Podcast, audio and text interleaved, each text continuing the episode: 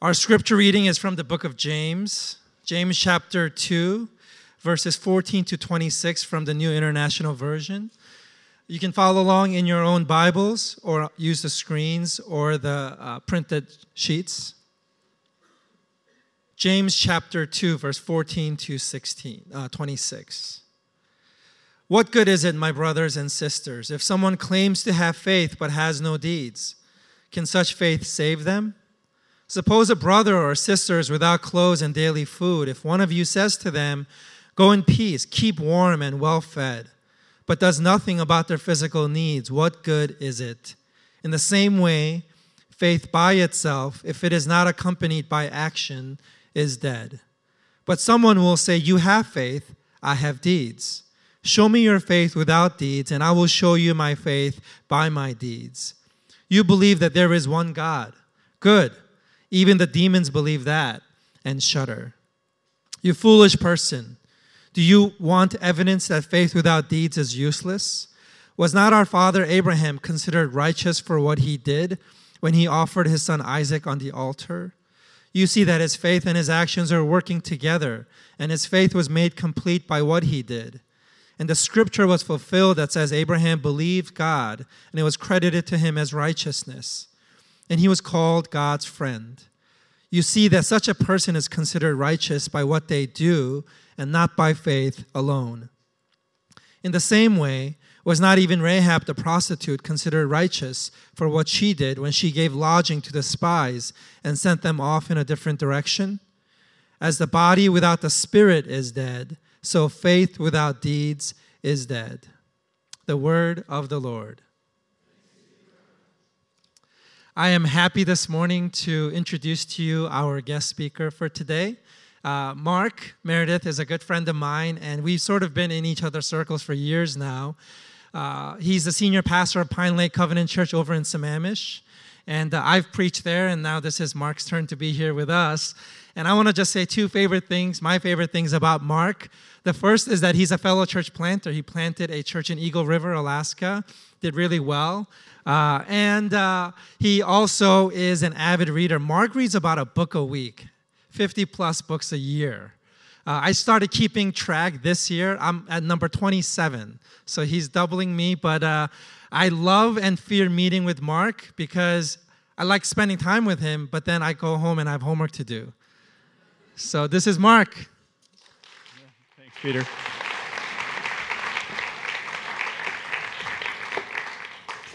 Well, you know, the Hardy Boys, it's not that big a deal, you know. Um, you know, it's Pastor Appreciation Month. And uh, did you know that? Well, you know, yeah. You can, I heard you clap. Yeah, Peter. Yeah. I, I have, a, uh, we came about two months apart in 2012. Uh, I made to Sammamish Peter here, and so uh, we've, we've had a, a, a, good friendship, and it's wonderful to have people that you walk through life with. So, I want to give you a little bit of my story and tell you why this place is special to me, and then we're going to get into to God's Word. But you need to hear, I think, a little bit about who I am. I grew up in Olympia and uh, w- went to the University of Washington. And uh, blessed be the Huskies, we know that, yes, right?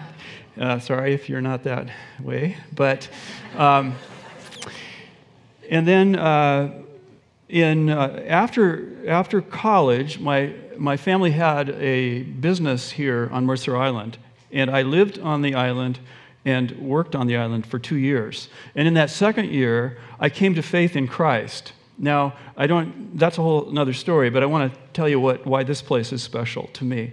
So, about six weeks after coming to Christ, it was, that was on uh, October uh, 1st of 1977, I was floundering. You know, you know, do we all know what spiritual floundering looks like? You know, look at your own scrapbook and you'll figure it out. And I was just getting started, not getting a lot of traction. And so I was in the, um, we had a store over here in, in the shopping center. Those of you who remember, my last name is Meredith, if you remember that name. Yeah, well, some, and, and, by the way, some people come up to me years later and say, You know, I used to shoplift at your store. okay. You're absolved of your sins, you know. But I, the, it was in the afternoon. It was Thanksgiving Eve of 1977, and uh, I had heard about this church, and I called up over here, and I, I got Bud on the phone, and I, I basically said, I, I'm, new in, I'm new at this thing called Christian, you know, and I don't know what to do. And he said, Come over right now. And I did. I came over right now. And that was in that afternoon. And I think that night, this is what I remember, Bud, is that it was the 10th, a celebration of your 10 years being here at that point. So this is a, Bud had hair then. I mean, it was a long time ago. And, uh, I think it was, I think it was real hair. I'm not sure. Think about it. But anyway, um, he, he welcomed me into, into Christ in a way that had not yet happened. And it was just a beautiful thing. And then he welcomed me or invited me into this thing called the covenant. And here I stand. You know, it's kind of amazing. And then uh, six weeks, so this is, that's number one thing. And then six weeks later, right back there in that room, I don't, uh, it, my, I met my wife in there. There was a Sunday school class for adults. And, um, well, she wasn't my wife when I met her, but she became my wife, right? And she became my wife right here. Like I was standing here. I think I see my footprints, and she was standing right over there, and we said these words. And this last week, on the 27th, Thursday night, we celebrated 37 years. And anyway, all of that. And, and if that's not enough to make me welcome here, I can go, I'm going to really go here. But uh, in. Uh, my mom was actually raised on Mercer Island. Luther Burbank Park was at one time a reform school for, for boys, and her dad was one of the uh, leaders of that. So uh, that, yeah, so th- those roots go, go really deep. In between, so got married here in 79, went then back to Olympia, and uh, I ended up buying out my, my dad's business, and we developed that through the 80s. And then 1990, I went to Regent College up in Vancouver Came back into the business for a few years, not sure what was next, and then planted the church in Alaska. We were there 17 years, and those were great years. But good to be back here. All right, so where my story intersects with James, and if this is where we're going, is that when I was an atheist at the University of Washington, uh, and, and, then, I mean, I really was. I mean, I was not just an agnostic, I was a committed non believer. And uh, how, I, how I walked towards faith was through people like you who believed and who lived it out. They didn't just say they believed, but they, they lived it out. And what it said to me is if I ever do, you know, sign up with Jesus, I want it to be the real thing. I want it to be authentic faith that is lived out faith. And, and do you have an appetite for that? You know what I'm talking about there? Because, you know, am I, what, what happens on Sunday's got to be, you know, throughout the week, that kind of thing. So you guys have been in this book of James, but doesn't James kind of have that voice about him, you know? And uh, so we're going to look at that a little more deeply this morning. Um, there's this gap that I uh, like to call it a gap between how we project ourselves and the, the real us. And the, where, where that gap gets revealed is in our actions. So if we believe something and we say something, how does it look when we look at our calendars?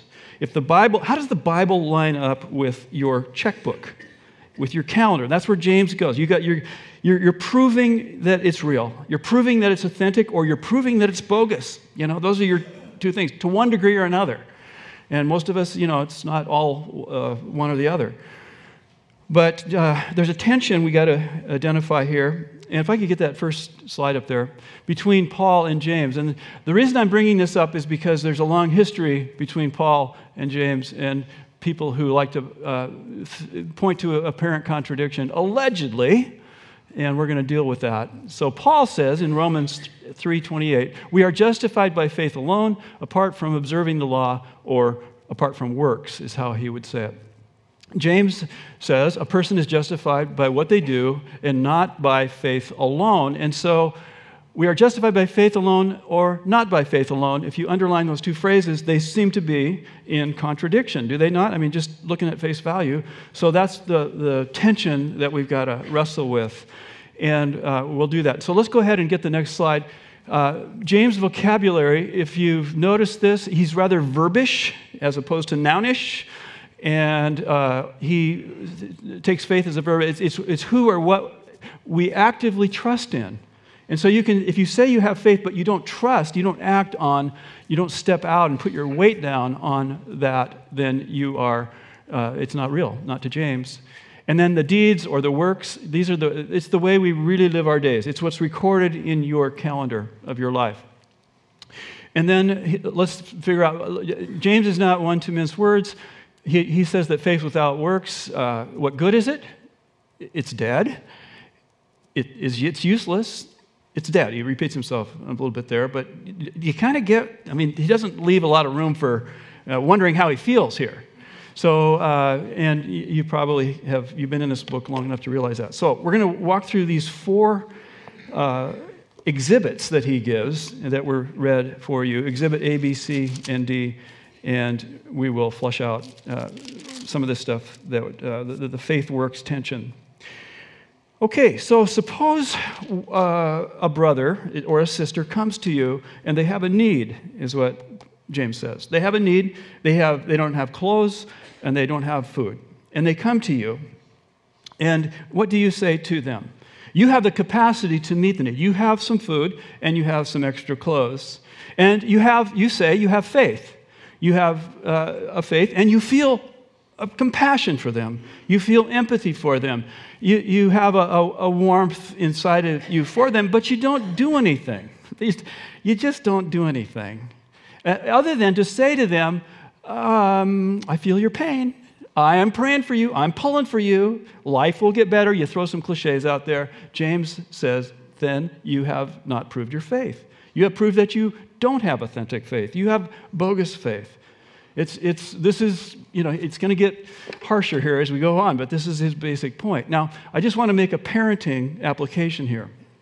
And this comes out of my own life. We have three boys, and they're all in their 30 to 35 ish range now, and they're all, as best as we can tell, and I always say that because I don't, you know, they're not there to watch all the time like they once were, and of course that was never the case anyway, you know, but, um, but they're walking with Christ.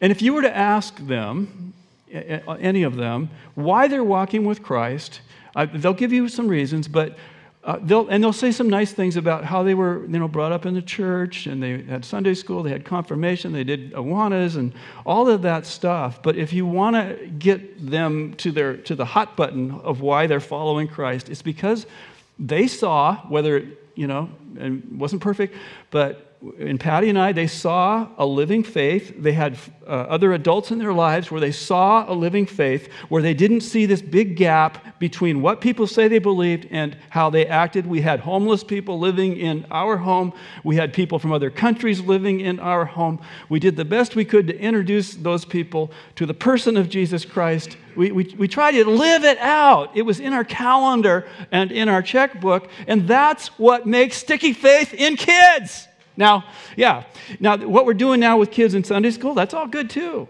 But without those actions that back up what we say, it's dead faith. So that, that's James's point here. And if you want to have kids that follow Christ, and there's no guarantees in this world, we all know that, but the best thing you can do, the best move you can make, is to live it out. Exhibit A. Exhibit B, verses 18 and 19. But someone will say, You have faith and I have deeds. So it's kind of a, kind of a separation here. Someone will say, uh, I've got faith, you've got the deeds, we're both good. And, and James is going to say, No way, no way. And then he calls in an example that's rather extreme, and he says, You know what? The demons believe rightly. They have orthodox faith. They believe in the one God. So how you doing compared to the demons? You know? Well, that's kind of a low standard, you know. How do you, you know, think about it? I don't think I'd want my faith to be compared with the demons, but then, and they shudder. When they, re, they believe in the one God and they shudder, but you're not even shuddering. The point is that you can't, the demons are really good at separating belief and actions. That, in other words, is, I hate to say it, that gap, it's kind of demonic. That's, it's, it's a strong word that he's, it's really strong. So, as we think about our American situation, 90 uh, some percent of people say they believe in God, and I, I, am grateful that they say that. But you know, when you're given a, a, a poll uh, response, Gallup poll thing, and you have two options I believe in God and I, I, I don't believe in God, unless you really, really are clear that you don't believe in God, which one are you going to check? I mean, you know what the right answer is, right? The right answer is, I believe in God, just like the demons, right? Yeah, it's not good. So there's this thing called the halo effect that uh, has been written about. The halo effect is basically when people are asked questions in polls, they think about what the right answer should be and they kind of lean into it. How many Sundays a month do you go to church? Oh, three or four. You ask, you know, look on their calendar. It's maybe one, you know, that kind of stuff.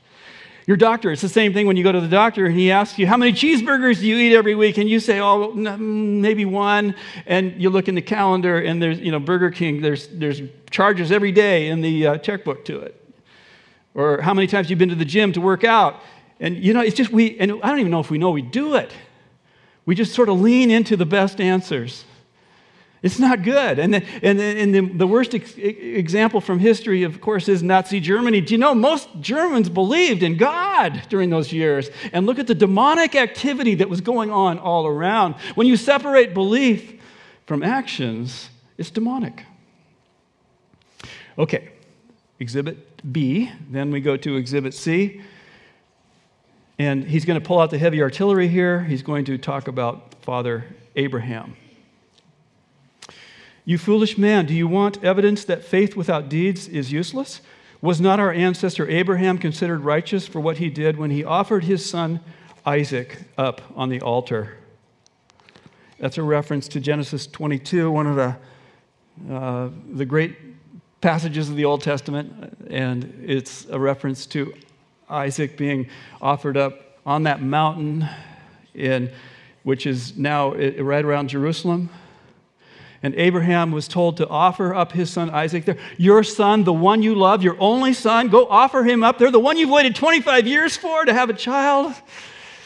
How could he do that? And he does it, he offers him up, and of course, there's a provision made by God in the last moment where he doesn't have to do the deed. But he was willing to do the deed. And why is this story in the Bible? It's a great mystery that has puzzled both Jews and Christians throughout the years, but, the, but at least the Christians can say it prefigures that God himself offers up his own son, whom he loves, on that very same mountain in Jerusalem. But how did Abraham process that and, and the New Testament in the book of Hebrews tells us it, he processed it in a way that inside of himself he was saying, I know that God could raise this son of mine from the dead if I do the deed. So he has faith, and that's what's counted to him as righteousness. He acted upon the belief. And if he had gotten to that mountain and not acted upon it, in, you know, if he had just kind of gone through the say, I believe in God, but not really willing to do it, that wouldn't have been. If Moses had gotten to the edge of the Red Sea and refused to put his foot in the water, you know, it's when it's just in that moment. That's when faith becomes real, not any earlier.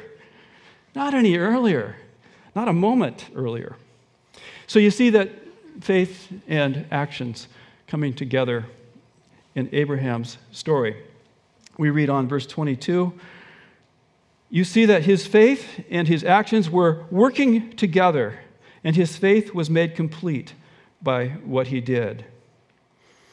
Know, let's, let's deal with this Paul James tension here for a minute.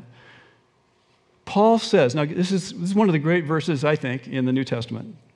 Galatians 5, verse 6. Paul says, the only thing that counts, okay, when somebody says the only thing that counts, you want to listen up to what comes next. The only thing that counts is faith expressing itself in love.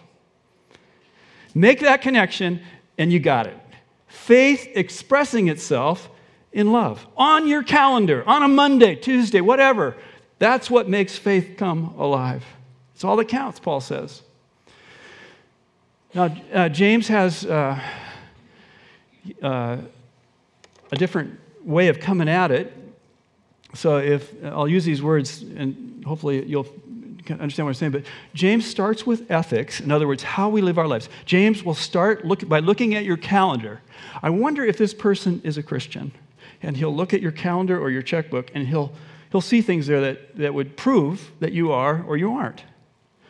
And then he would, by what he sees there, he would go to the conclusion that your theology is either right or it is wrong. Your theology if, it, if things look good here, then that shows that you have a living faith.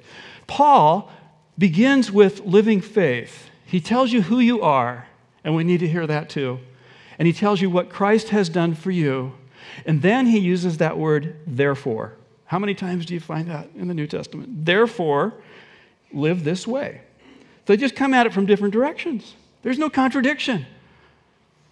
So here's my down to earth. James would really love this analogy, I think. Uh, I don't know about Paul. But um, we had our grandson recently for 10 days. He's one year old, and his parents went to Europe. And uh, we uh, should get some kind of medal, I know, but uh, it was fun. It was really, really, really fun. We had withdrawal symptoms when he left. That kind of fun. However, in the midst of that, I had certain times where Patty was not going to be around, and I started thinking about this. Do you know, it has been 30 some years since I have changed a dirty diaper. Not just a diaper, but a dirty, I could give you more graphics, diaper. So it was a Saturday morning, and she was going to. She had something, you know, big plant, and and uh, I uh, there I was, and you know, I started to smell something. There I was. So uh, now I'm thinking, okay, now what? Pastors, you know, we lead interesting lives. We're always looking for this kind of illustration. Well, there it was, right there. And I think, I, so I'm looking back on that. I think, well, what would Paul do? Paul would say, you know, this, I'm not sure Paul would do any of this, but Paul would say, I think, I love, this is my grandson.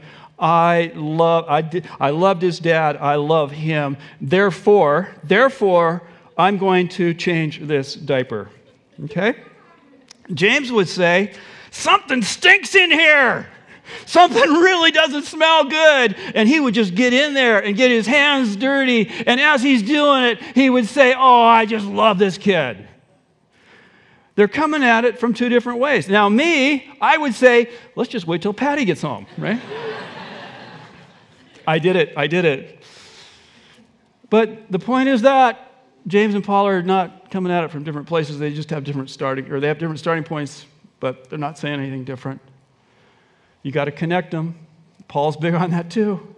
The only thing that counts is faith expressing itself in love. Okay, the fourth exhibit that Paul, and the last one is in the same way was not even Rahab. So he uses not even Rahab, the prostitute, found in the book of Judges or uh, Joshua, considered righteous. So she was a prostitute considered righteous for what she did when she gave lodging to the spies and, and sent them off in a different direction. She hid them in her house. And uh, by the way, James is, is oftentimes accused by those who side with Paul as being a moralist, meaning somebody who is trying to do enough good things to impress God, to be accepted by God. And if he's trying to do that, it, why bring in a prostitute? I mean, you use the patriarch, who wasn't perfect, by the way, but now a prostitute. So it kind of uh, defeats that argument. He talks about Rahab, and the Bible, the New Testament talks about Rahab as a person of great faith. You know, she only had a rumor of who God was. And she based her life decision, her very life, on that rumor. That's faith. And God came through. And she, it, what, what if she had just said, you know, these, these Jewish boys, they're kind of nice. I kind of like them. I, uh, you know, I feel your pain. You know, I'm praying for you. But she, again, she connected that little bit of faith that she had with an action in her life. And she is held up as a great woman. Beautiful stuff. Okay, so there you go. Uh, I hope I have made sense out of this tension that we have maybe felt here. Can I get the next the slide up there again? So, um, one more thing that a word in here that James uses. It's the word justify. So we've had the faith and the deeds or works, but now the word justify.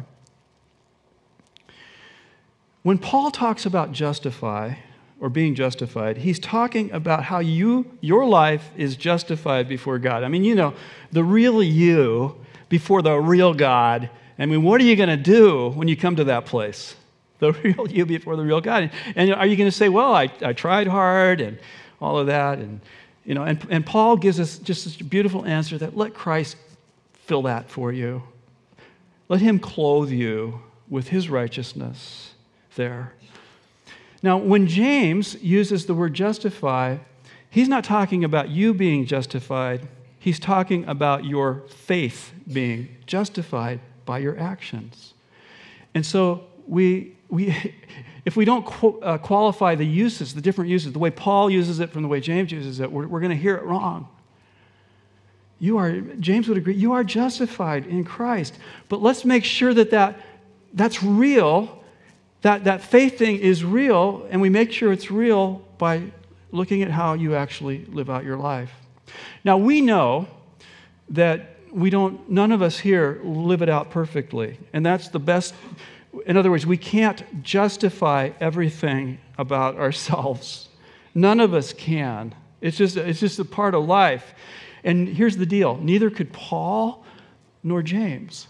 These are not perfect people. We know that they had skeletons in their closet, and because the scriptures record them, we know that Paul was one, at one time a murderer of Christians who had to get that conscience, that part of his conscience cleaned up. Who's going to do that? You can't do that on your own. And we know that James was one time uh, a, a, a, a non believer in his half brother Jesus. I mean, who's going to. I mean, he, you know, we have evidence maybe of, of, you know, how brothers do. They mock each other, they tease each other, and there was some of that going on. And by the way, who'd want to have to live up to big brother Jesus? So there had to be some jealousy there, all that kind of stuff, and sibling rivalry. But James had a lot to you know, account, be accountable for. He, so Paul tells us actually in, in 1 Corinthians 15 that when Jesus was resurrected from the dead, he went to James and he graced him. I mean, we, we just, that, I'm reading between the lines, but just like Paul was graced on the road to Damascus when Jesus met him there, James was graced. Now, graced means to cover that gap in your life that you cannot justify on your own. I mean, it's just the ugly stuff that only Christ can deal with. And James knows that for himself. We are, I mean, we are in need, back to the, if I can use the diaper illustration again, we need to be changed. Let's just leave it at that. We need to be changed. And how do we get changed? How do we get changed? We get graced. So I'm taking us back to Paul here because it's foundational. Allow the grace of the Lord Jesus Christ to seep into the deep, dark places of your heart where you know there's gaps, and that becomes the rocket fuel for those actions that you know God wants you to do to make your faith authentic. Let's pray.